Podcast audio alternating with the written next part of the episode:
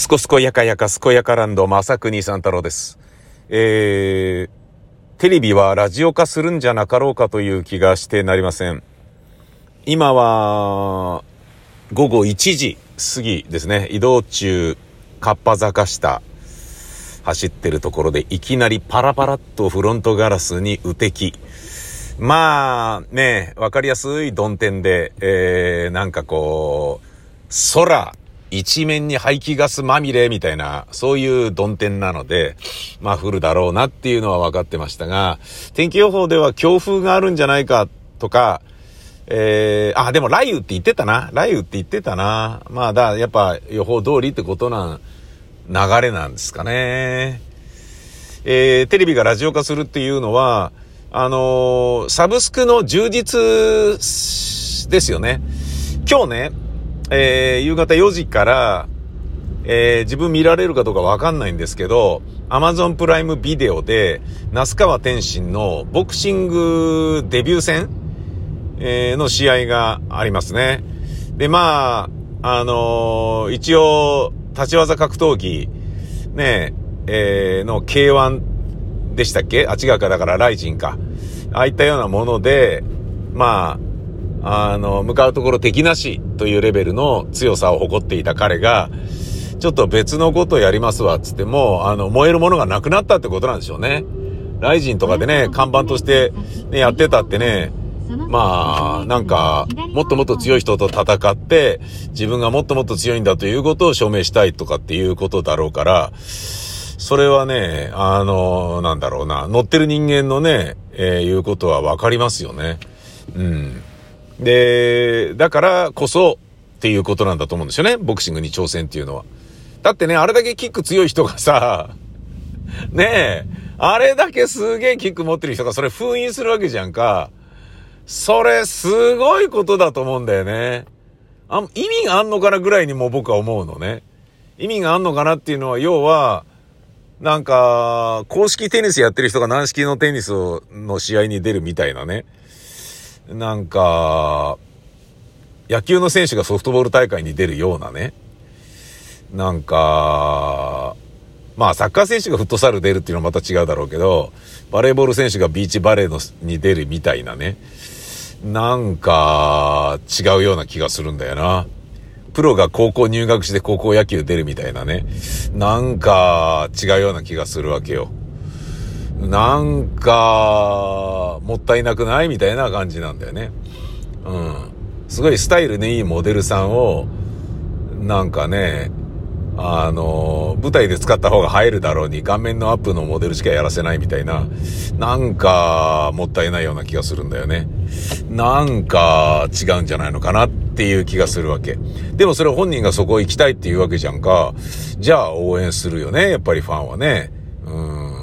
で、まあ、なんか、その縛りの中でどれだけできるみたいなことももちろんあるとは思うんだけど、それがね、なんかこう、今までのね、あの、K1 だとか、ね、ライジンだとか、ああいったような流れの中で、マサトがキッドと戦って、で、キッドは、グラップリングももちろん当然強いわけですけど、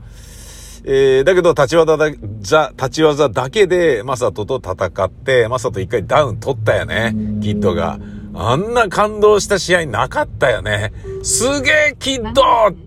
っていうね、思ったよ。みんなも思ったと思いますよね。まあ、あんな、あんなね、人を熱くさせるようなね、選手は、あ少ないんじゃないかな、もう。なんかね、パンクロッカーみたいなものって形骸化しちゃって、要はビジネスパンクでしょみたいな感じが、こうね、あの、炸裂し始めて久しいから、ああいうなんかね、生き様がパンクな人っていうのは本当に、なんだろうな、浸水するよね。うん。そのね、えー、キッドはさておき、那須川天心の試合を今日やるサブスクは Amazon プライムなんですね。で、ワウワウが、えー、これね、あの目の不自由な、あの SNS の知り合いから教えてもらったんだけど、UFC の中継をやめちゃうらしいんですよね。ああ、まあチャンピオンズリーグ買ったからお金のね、都合なんだろうなとは思うんだけど、UFC はワウワウでずっと見られてたんで、それやめちゃうのかって。まあ、もちろんあの UFC に日本人選手が出なくなっちゃったっていうことももちろんあると思いますよ。うん。それまあ大きいでしょうね、やっぱりね。っていうこともあるだろうけれど、で、その割にね、あの、中継料、中継券をね、買うのは、ね、別に金額が安くなるってこともあんまないだろうから、そりゃそうなるよな。で、その UFC が、じゃあどうなるのかなと思いきや、えー、Unext で見られるんですよ。明日の朝6時から生中継、生配信なんですよね。Unext で。で、僕は Unext と Amazon プライムに入っているんですけど、で、Amazon プライムは、あのー、やめようかなと思ってたんですよね。アマゾンで買い物、そんなに頻繁にしないし、コロナ明けたから買いたいものあったら別に店行きゃいいしってなってくると、その年間4000円とかいらねえんじゃねえかと思って、いらねえっていうか、もったいないなっていう気がして、で、聞いたら、学割だからっつって、なんか娘とか、せがれとかも Amazon プライム入ってるらしくて、え、何それっつって。え、家族で入れんのに何それみたいな。まあだからね、うん、もったいないなと思うんだけど、まあそういう時代なんすか？わかんないけど。家にいるのに、自宅で一緒に住んでいるのに、なんかもったいないなと思うんだよね。それぞれお金払ってるわけよ。ええー、つって。家族会員で、俺が入ってるやつの家族会員っていう形で使えば、全然金かかんない、もうほとんど金かかんないのに、それがもったいないなと思うんだよね。うん。で、まあ、その Unext で、ワウワウが見られる。ってなると、まあちょっと、まあアマゾンプライムはね、あのー、もういいかなっていう気がしてきてるので、ばらそうと思ってるんですよ。で、まあ、東北放送の仕事をしていてラ、ラジコプレミアム解除するのもなんか違うよなって思ってるから、ラジオプレミアム残すでしょでも、これはね、広告なしで見ることに慣れてしまった私としては、YouTube プレミアムはもう外せないんですよね。うん。で、そうなると、まあ、YouTube プレミアム入ってるおかげで YouTube ミュージック聴き放題っていうのもすごいでかいので、これによって Spotify のサブスク入らないで済んでるし、CD も買わなくて済んでるし、で、ただね、まあ、番組で使うやつは、そのサブスクで聴いてるやつを、勝手にね、ダウンロードして使うことはできないので、ダウンロードとかね、アナログで録音してみたいなことやればできるんだろうけど、んなことは違法なので、えー、番組で使うやつはやっぱデータをね、あの、レコチョクとかなんだとかで買わなきゃいけないんだけど、でも散々ね、そのサブスクで視聴ができるわけだから、えー、アルバムまとめてとりあえず買って、つって、なんだよ、ラジオでかけられるの一曲もねえじゃねえかよ、チキショーみたいなこととかっていうのは今まで往々にしてあったんだけど、そういうのもなくなるわけですよね。で、一曲だけ買いゃいいとかだから、262円とかそんなんだから、それはまあ、ある意味安上がりなんで、そういう風にしてもいいかなと思ってますけど、えー、まあそんな中、サブスクがね、サブスクにお金を払う範囲がどんどんどんどん広がってっちゃってるわけですよ。だここでね、引き締めにかからないとなと思って、ネットフリックスはまだ一回も入ったことないけど、だ僕イカゲームとか知らないですけど、別にこれから知りたいとも思わないし、なんですけどね。うん。あのー、なんかね、ダウンタウンの松本人志さんがやられてるなんかね、あの、バラエティっぽいようなやつとかね、アマプラでしたっけ？なんかどっかで、ああいうのもね、全然見る気はないんだけど、申し訳ないけどね、やっぱテレビに出てるテレビタレントはテレビだけで十分で、無料のコンテンツだけで十分なんですよね。テレビタレントが出てるっていう映画だけでももうなんか、なんでそんな映画に金払ってんだよ、ふざけんなよって思うような人間なんで、まあ、やっぱね、かつては銀幕のスターというのがちゃんといて、テレビに出ると安っぽくなるから映画しか出ませんっていうね、武士は食わねえど高用寺大スターがちゃんといてくれたんであれなんですけど、今はね、もうあの人好き、あの人出てる、じゃあ行く、みたいな、そんな感じでね、なんかこう、地方の演劇公演でね、何でもいいからとりあえずあの、誰もが知ってる有名人一人ぐらいなんか脇役で使っとけみたいな、そういうクソみたいなキャスティングしてるのと同じような雰囲気が、邦画制作にもあるような気がして、それちょっと悲しいなと思ってるし、映画のプロっていうのがね、もっといてほしいなとは思うんですけどね。だまあそういうことで言うとね、まあテレビ出てるとはいえ雰囲気があると思えるのは小田切丈さんとかぐらいしかね、なんかもう今いなくなっちゃったなっていう気は、えー、してはいるんですけどね。で、その、まあ、サブスクでね、何見る何見ない問題はさておいて、えー、充実してるとお金を払うのが当たり前になってくる。じゃあ、テレビで那須川天心のボクシングの試合はできないのかとかになるでしょで、確かにやりづらいですよ。そのために中継権ものすごい金かけて取らなきゃいけない。で、それに見合った数字が取れるのかっつったら、多分取れないと思うんですよね。多分ね、60%ぐらい取らないと割り合わないんだと思うんですよ。で、60%取りますよねっていうのが分かってたとしても、あの、青天井に特番とはいえ、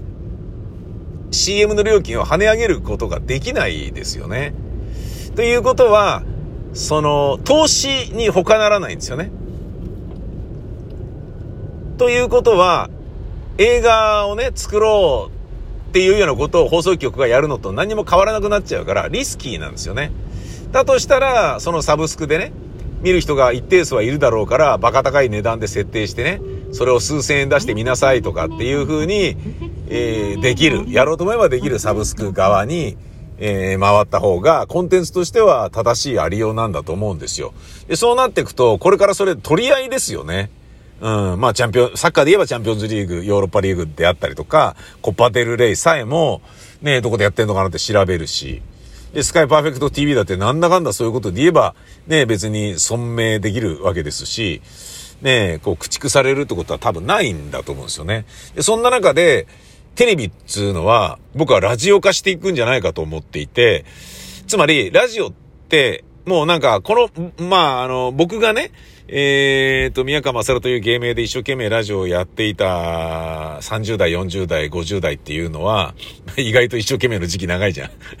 いや、20代が一番一生懸命やってただろ。20代が一番がむしゃらにやってただろ。まあ、一生懸命やってた時期っていうのは、この放送を聞くためにラジオをつけようっていう番組を作ろうっていう気持ちが僕の中にすごい強かったんですよね。なんかもうダラダラついでで聞いてもらう番組でそこそこ面白いねみたいなことではなくて、この番組を聞くためだけにラジオを買おう。この番組を聞くためだけにラジオを聞くっていうことをしようっていう風に思ってもらわなければ今後のラジオはないだろうぐらいな感じで僕はいたんですよ。やっぱりあの媒体価値が下がってるのが自分でも分かってたから。つまりその時ってのはスカパーとかそういうのが出始めたばっかで、で、スカパーとかはお金払って入るチャンネルだけど、専門チャンネルでコアなファンをがっつり掴んでましたよね。麻雀チャンネルだとか、モンド TV だとかね、そういったものは。で、そっからね、バルセロナとかのね、あのリーガ・エスパニョーラとかも話題になってって、金子達人さんと倉敷康夫さんのね、名コンビが生まれて、みたいになっていくじゃないですか。で、それを見てると、うん、やっぱ、なんかね、ラジオも、なんとなく聞けば面白いけど、みたいなものじゃダメだろうっていう感覚でやってたんですね。だけど、もう、そういうことさえもできなくなってきましたよね。僕のような考え方でラジオ番組を作るとなると、金と手間がかかってしょうがないし、それはね、僕みたいなね、無償の愛がね、ボランティア精神がないと、ね、あんな七面倒くさい番組は作れないでしょうし、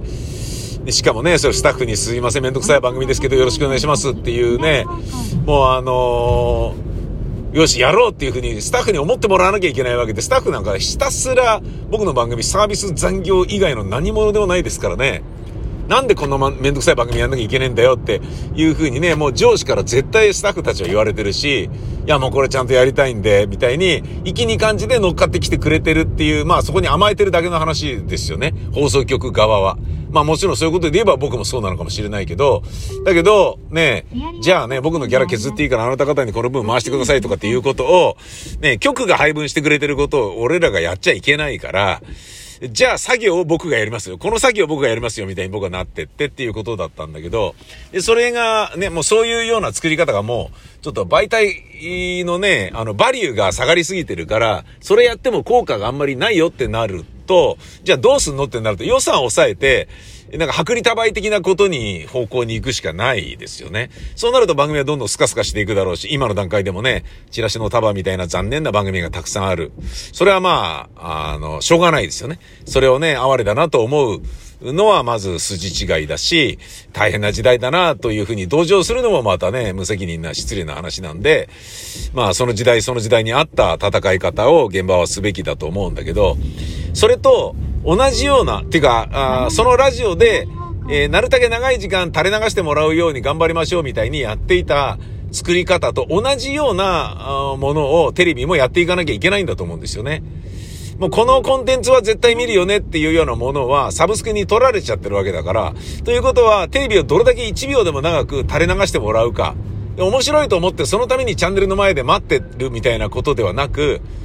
もう、そのね、チャンネルをとりあえずつけとくみたいな、なんとなくつけとくみたいな感じの存在感が必要だよね。そういう時代にね、こう、もうなってるってことなんでしょうね。ね、なってるからこそ、いやあれはうちでやりたいよね、みたいな感じで、那須川天心絶対手放しちゃダメだよ、みたいな、あれはね、意地でも取れ、みたいな、そんな余裕がね、放送局に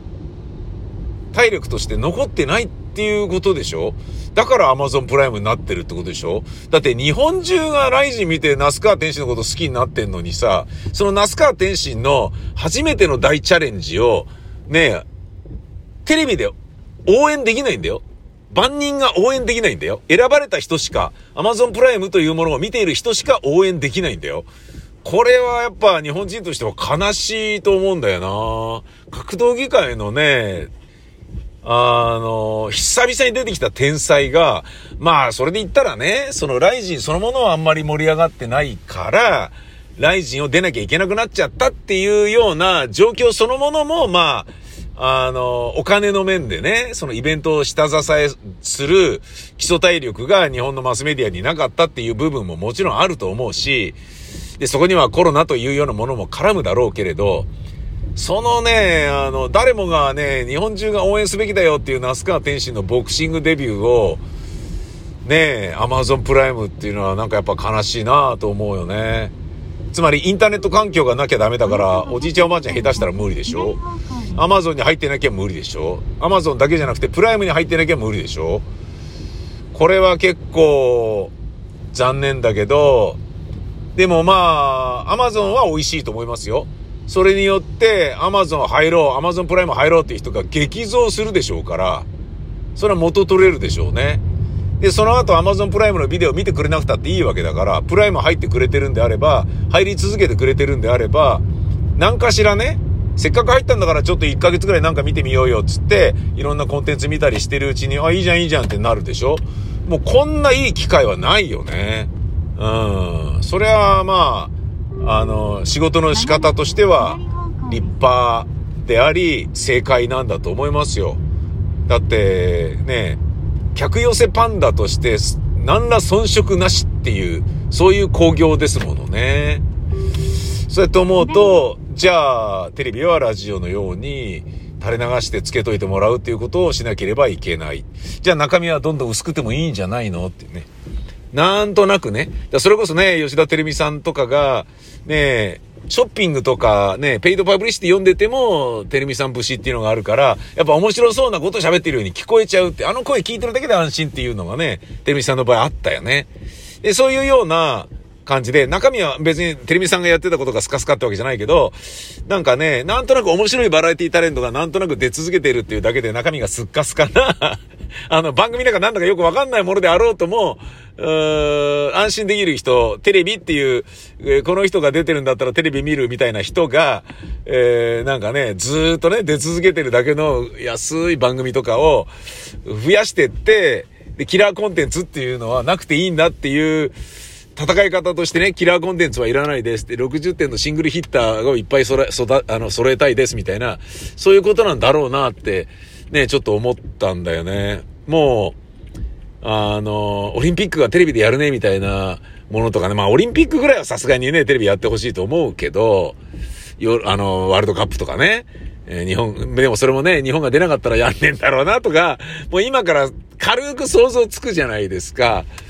そういうような、もう残念なところまでテレビはね、なんか地に落ちてるんだなという、